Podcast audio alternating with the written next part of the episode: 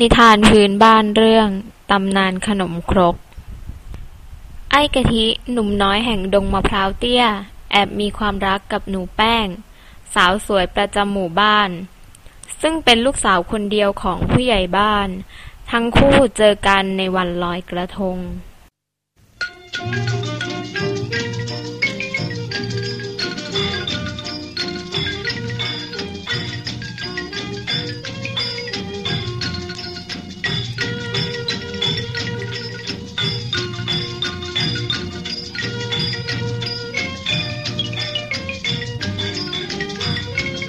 และสัญญากันต่อหน้าพระจันทร์ ไม่ว่าข้างหน้าแม้จะมีอุปสรรคขวางกั้นเพียงใด ทั้งคู่ก็จะขอยึดมั่นความรักแท้ที่มีต่อกันชั่วฟ้าดินสลาย ไอ้กะทิก้มหน้าก้มตาเก็บหอมรอมริบ หาเงินเพื่อมาสู่ขอลูกสาวจากผู้ใหญ่บ้าน แต่กลับถูกปฏิเสธแถมยังโดนผู้ใหญ่ส่งชายชะกันพร้อมอาวุธครบมือมาลอบทำร้าย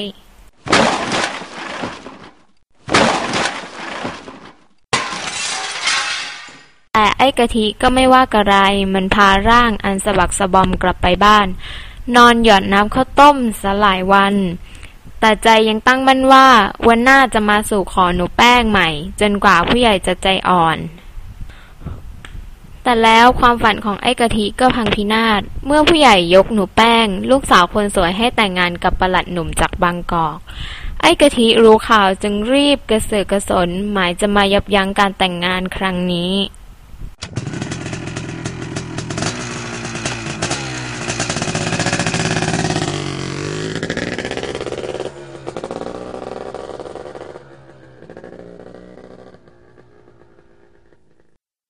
ซึ่งผู้ใหญ่บ้านก็วางแผนป้องกันไว้แล้ว โดยขุดหลุมพรางดักรอไว้ แต่แม่แป้งแอบได้ยินแผนร้ายใส่ก่อน จึงลอบหนีออกมา หมายจะห้ามหนุ่มคนรักไม่ให้ตกหลุมพรางคืนนั้นเป็นคืนเดือนแรม หนูแป้งวิ่งฝากความมืดออกมา เพื่อดักหน้าไอ้กะทิ ไอ้กะทิเห็นหนูแป้งวิ่งมาก็ดีใจ ทั้งคู่รีบวิ่งเข้าหากัน ฉับพลันร่างของหนูแป้งก็ร่วงหล่นลงไปในหลุมพรางของผู้ใหญ่ผู้เป็นพ่อต่อหน้าต่อตาไอ้กะทิ ไอ้กะทิก็รีบกระโดดตามลงไปเพื่อช่วยเหลือหนูแป้ง สมุนชายชะกันของผู้ใหญ่บ้านซึ่งแอบซุ่มอยู่ ก็รีบเข้ามาโกยดินฝังกรบหลุมที่ทั้งคู่หล่นลงไป เพราะคิดว่าในหลุมมีเพียงไอ้กะทิผู้เดียว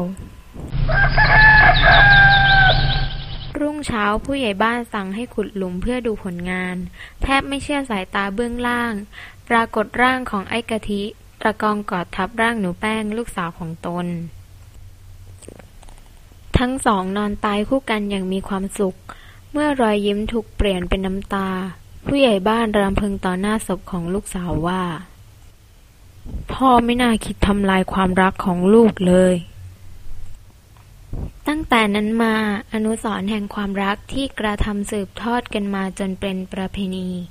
ทุกแรมหกค่ำเดือนหกชาวบ้านที่ศรัทธาในความรักของไอ้กะทิกับแม่แป้ง ก็จะตื่นตั้งแต่เช้ามืด เพื่อเข้าครัวทำขนมที่หอมหวาน ปรุงจากแป้งและกะทิ บรรจงหยอดลงหลุม พอสุกได้ที่ก็แคะจากหลุมแล้วนำมาวางคว่ำหน้าสอนกัน เป็นสัญญลักษณ์ว่า จะได้อยู่ร่วมกันตลอดไป ขนมนี้จึงถูกเรียกขานกันในนาม ขนมแห่งความรัก หรือขนมคนรักกัน ต่อมาถูกเรียกย่อๆว่า ขนมครกนั่นเอง